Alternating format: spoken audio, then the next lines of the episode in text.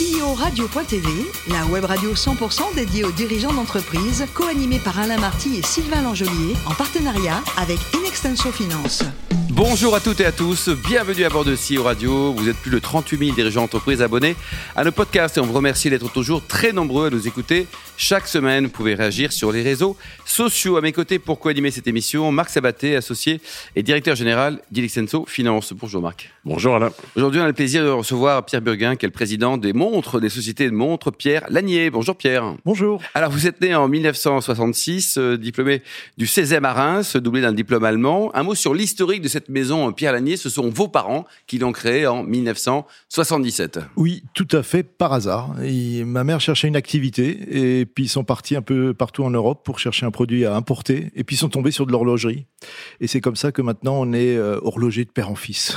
Et alors le nom là, ce Pierre Lanier, est-ce qu'il a vraiment existé? Parce que on m'a dit qu'il y a quelques siècles, on l'a perçu du côté de la Bastille. Oui, moi j'ai l'habitude de raconter que c'est la première personne qui a été libérée lors de la prise de la Bastille, Euh, ce qui est absolument faux évidemment, mais personne ne Vous peut. qui avez fait Sciences Po, Marc Sabaté, vous confirmez ou pas?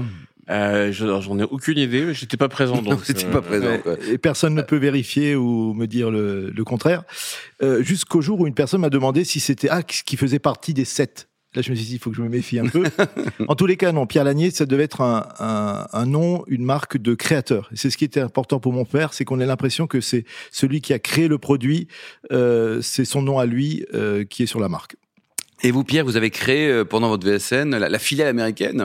Oui, je suis allé aux États-Unis, à New York, euh, avec une valise de vêtements, une valise de montres, et, et j'ai créé la filiale américaine. C'était assez intéressant, surtout à 21 ans. Et alors pour vendre des montres, les Américains étaient fans du Made in France?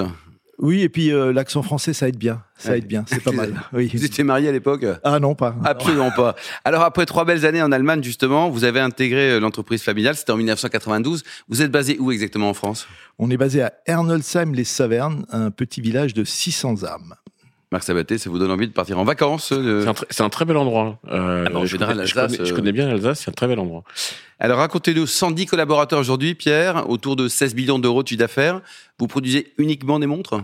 On produit uniquement des montres. Oui, c'est notre métier, notre cœur de métier. C'est ce à quoi on, on reste euh, présent. Attachés, quoi. Donc 110 collaborateurs, il y a, il y a un turnover important. C'est compliqué de, de trouver des, des talents qui soient à la fois fidèles, sympas et pas trop chers? Euh, non, on est. c'est surtout qu'on a une ancienneté moyenne de 20 ans. Ah oui. Donc les gens euh, restent en général. ils sont bien où ils sont. D'accord. Alors, le Made in France, quand on vend des montres, racontez-nous. D'abord, est-ce que c'est du 100% Made in France? C'est Made in Europe? D'où viennent les, C'est les made in matériaux? France. Euh, les matériaux, alors les composants, puisqu'on est dans une gamme de prix qui est entre 100 et 300 euros, donc les composants, eux, sont asiatiques. Mais l'assemblage, la fabrication, la création des modèles, tout ça est fait chez nous en Alsace. Et la distribution, d'abord sur le marché français, euh, une distribution classique? Oui, on est présent chez les horlogers bijoutiers, dans les grands magasins, et on est un des leaders sur le marché français. Euh, en face de nous, il y a des mastodontes euh, américains ou, euh, ou japonais qui font des milliards de chiffres. Nous, à notre taille, on arrive à bien se défendre en France.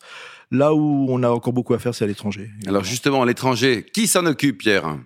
Ah, de- depuis récemment, c'est depuis euh, peu de temps, c'est ma fille qui s'en occupe, et, ça me fait assez plaisir. Oui. C'était pas prévu, mais, mais c'est pas mal. Et aujourd'hui, donc, le, le marché de, des montres en France, il est, il est florissant sur votre segment de marché entre 100 et 300 euros? C'est un marché qui reste plutôt qui est en train de stagner en ce moment. Bon, Il a eu des années euh, très importantes, très intéressantes. Il stagne, euh, et c'est pour ça qu'on a qu'il faut aussi que nous on évolue dans notre marque. On a beaucoup de créativité, mais on peut avec le Made in France chercher des gammes de prix un peu plus élevées. Vous avez des collections, c'est-à-dire chaque année, il y a des nouveautés La recherche et développement chez vous, ça existe aussi euh, et c'est important? 80 nouveaux modèles par an. C'est énorme. Hein Donc c'est énorme, c'est énorme. Donc euh, on a une vraie créativité, c'est notre fer de lance. C'est vraiment notre réputation, c'est sur la créativité des modèles. 1977, c'est l'année de la création de l'entreprise. Peut-être d'un modèle fantastique aussi, non? Oui, ça a été l'idée d'un modèle. euh, C'est un peu un produit Covid. Euh, pendant le Covid, on a le temps de réfléchir un peu, de penser à plein de choses. Et il y a 30 ans, notre base, les composants étaient n'étaient pas euh, asiatiques, ils étaient français. Et je me suis dit pendant le Covid, pourquoi pas revenir à cette idée-là de faire une montre 100% française? Et c'est là que ça devient un peu plus compliqué. Mais on l'a fait à 94% française, Ah, puisqu'il y avait un produit qui est le cadran de la montre qui malheureusement ne se fait plus en France. Donc on a dû aller en Suisse. Bon, ils font Bon, des choses va, pas mal en aussi. Europe, ça quoi, va, ouais. ça va. Et donc cette montre, elle est sur le marché, elle va arriver sur le marché Elle est sur le marché depuis l'année dernière. On l'a créée pour les 45 ans de l'entreprise. On l'a appelée 1977. Elle a été, euh, on la vend à 1977 euros, donc on a fait assez simple. Euh, mais l'idée, finalement, ça a bien fonctionné. Et l'idée maintenant nous est venue d'aller un peu plus loin. Et au lieu de faire un produit, on va lancer euh, au courant de l'année prochaine une collection complète qu'on va appeler 1977. On a déposé la marque et ce sera une nouvelle marque 1977. C'est pas l'année du Grand Chelem, ça, Marc Sabaté Il me semble que oui. Hein, Marc. Euh, première question euh, en rebond sur euh, le côté Made in France qu'évoquait Alain tout à l'heure. Euh, on parle beaucoup de réindustrialisation en France. Vous êtes un, un exemple d'une structure qui est restée essentiellement française dans sa conception. Aujourd'hui, il faut, il faut intégrer des jeunes, les former. Il y a une école dans vos usines pour rester 20 ans? Oui, il faut qu'on forme nous-mêmes. La majorité des personnes euh, ont été formées sur place. Puis nous-mêmes, notre métier, il a évolué, puisque euh, on est un exemple type de relocalisation, puisqu'il y a plus de 20 ans, en 2001, nous avons délocalisé à Madagascar. Mm. Nous avons créé une unité de production à Madagascar. À l'époque, la question c'était où on délocalise, on maîtrise la production, ou on va faire en Chine comme tous les autres. Et on a décidé de maîtriser la production. Il y a 10 ans, on faisait encore 25% de la production en Alsace.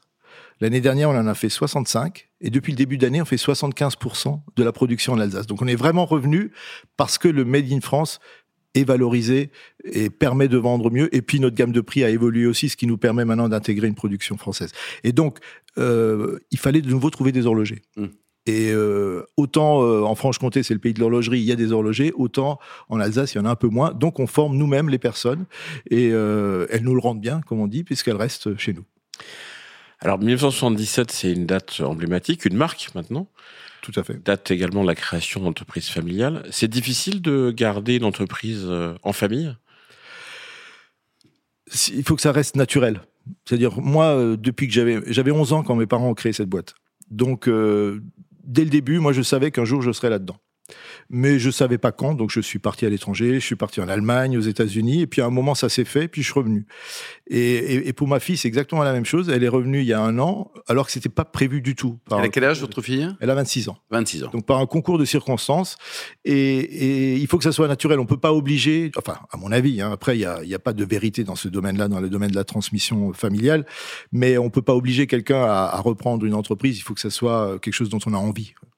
Mais c'est une chance pour moi. C'est une chance énorme. Et vous pensez qu'en France, on est suffisamment aidé euh, en termes d'ingénierie patrimoniale, de fiscalité, pour euh, transmettre une entreprise à, à, à ses successeurs qui sont par ailleurs ses héritiers que sont les enfants? Bah, le, le gros problème, si on compare par rapport aux Allemands, où on, beaucoup on parle des, des grosses boîtes euh, familiales allemandes, euh, évidemment leur leur euh, leur fiscalité n'a rien à voir avec ce qu'on a en France. quoi. En France, ça coûte très cher. Alors heureusement, il y a ce qui s'appelle maintenant des packs du. C'est quelque chose qui a beaucoup aidé dans la profession, enfin dans la profession, dans la la, la transmission des entreprises familiales. Mais il y a encore du boulot à faire. Il y a encore beaucoup de boulot à faire parce que ça coûte très cher de reprendre la boîte familiale alors qu'on a déjà tous payé beaucoup d'impôts de toute façon. Quoi. Et euh, une question pour pour terminer. Euh, vous avez créé, vous, enfin oui, vous avez créé la marque 1977 qui semble être une marque un peu plus premium, euh, si je peux me permettre d'en parler comme ça que, que la marque historique. Euh, c'est pour le développement. Vous envisagez d'aller chercher 50 millions d'euros de chiffre d'affaires, croissance externe. Euh, comment ça se finance? Comment comment on travaille cette, cette, cette croissance-là Avec avec la famille? Avec du bon sens. euh, maintenant, je, je veux dire, en bon père de famille, euh, voilà, on essaye de. Il y a une difficulté dans notre métier, c'est un métier de notoriété. Donc, euh, il y a une part importante des, des coûts qui sont dans le marketing dans- pour gagner en notoriété. Donc, euh, il faut quand même attention, faire attention à avoir un- une certaine rentabilité aussi qui permette de se développer. Mais si on développe 1977, ça, ça va être avec nos fonds propres, évidemment. Et vous allez investir dans quoi? En, en pub, en sponsoring, en partenariat? Comment on fait quand on n'a pas de sous et beaucoup d'ambition? On essaie d'être un peu plus intelligent que les autres, on l'espère. Euh, non, je dis toujours à mes équipes, si on fait la même chose que les autres, il faut qu'on paye moins cher. Ouais. Et, et si on a autant d'argent que les autres, il faut qu'on ait plus. Voilà, si on part de ce principe-là. Mais c'est vrai qu'il n'y a pas 36 000 solutions, beaucoup par les réseaux sociaux. Et, mais il faut trouver un mix et avoir une, un angle d'attaque qui soit particulier. Et, et ça, on, le découvrira quand on lancera la collection. Marc? Ouais, on faut parler marketing. Avoir des boutiques en propre, c'est un, un sujet ou c'est plutôt de la multidistribution? C'est de la multidistribution. Nous, ce qu'on a, on est euh, la marque qui en France a le plus de shop in shop, de corner. C'est-à-dire qu'on a notre mobilier chez des bijoutiers indépendants. On en a quasiment une centaine, et on est la marque qui en a le plus en France. Et le marché justement de la création de montres, il y a beaucoup de vous êtes leader sur les montres euh, en France. Il y a d'autres maisons aussi qui se créent. Il y a des jeunes qui créent des, des startups dans les montres? Dans l'horlogerie, alors je suis depuis pas mal d'années dans l'horlogerie en France auprès des fabricants français et c'est vrai qu'il y a une il y a quelque chose qui se passe ces dernières années avec beaucoup de jeunes marques, de jeunes qui ont envie de créer, qui ont envie de se lancer dans l'horlogerie et ça c'est génial parce que c'est ça qui va être le renouveau de l'horlogerie française. Et pourquoi les Suisses sont, sont meilleurs que nous là, Pierre?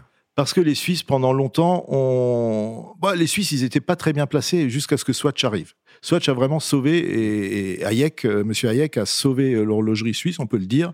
Et après, c'est devenu euh, de manière, c'est monté de manière vertigineuse. à nous, c'était il y a 30 ans, bah, à nous de faire un boulot similaire. Alors, on n'arrivera pas au même niveau parce que nos particularités sont différentes. Le savoir-faire français, le savoir-être français, la créativité française, c'est sur ça qu'on va, qu'on va se placer. Mais il y a des choses à faire aussi parce que l'horlogerie, elle peut être multinationale.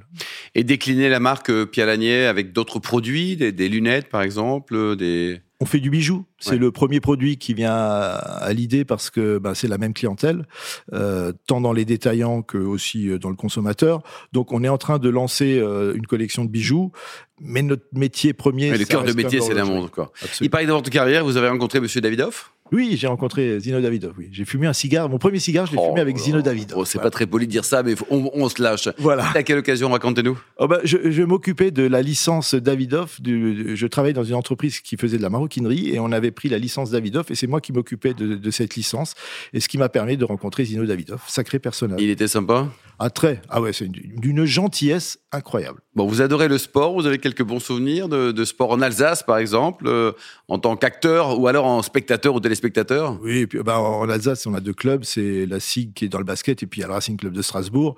Et j'ai vécu d'assez près euh, toute la remontée euh, de 7 division jusqu'à la première. et ça, c'est génial parce que ça, ça ne s'invente pas, ça se vit. Qu'est-ce que vous pensez tout à l'heure, Marc, vous posez la question de dire, vous arrivez quand à devenir une ETI, hein, 16 billions aujourd'hui, demain 50 Quel regard vous portez sur les, les PME qui ont envie de devenir une ETI, puis ensuite des grands comptes Est-ce qu'il y a un système d'entraide à la française? On se serre les coudes, un peu comme les Allemands ou les Anglo-Saxons le font?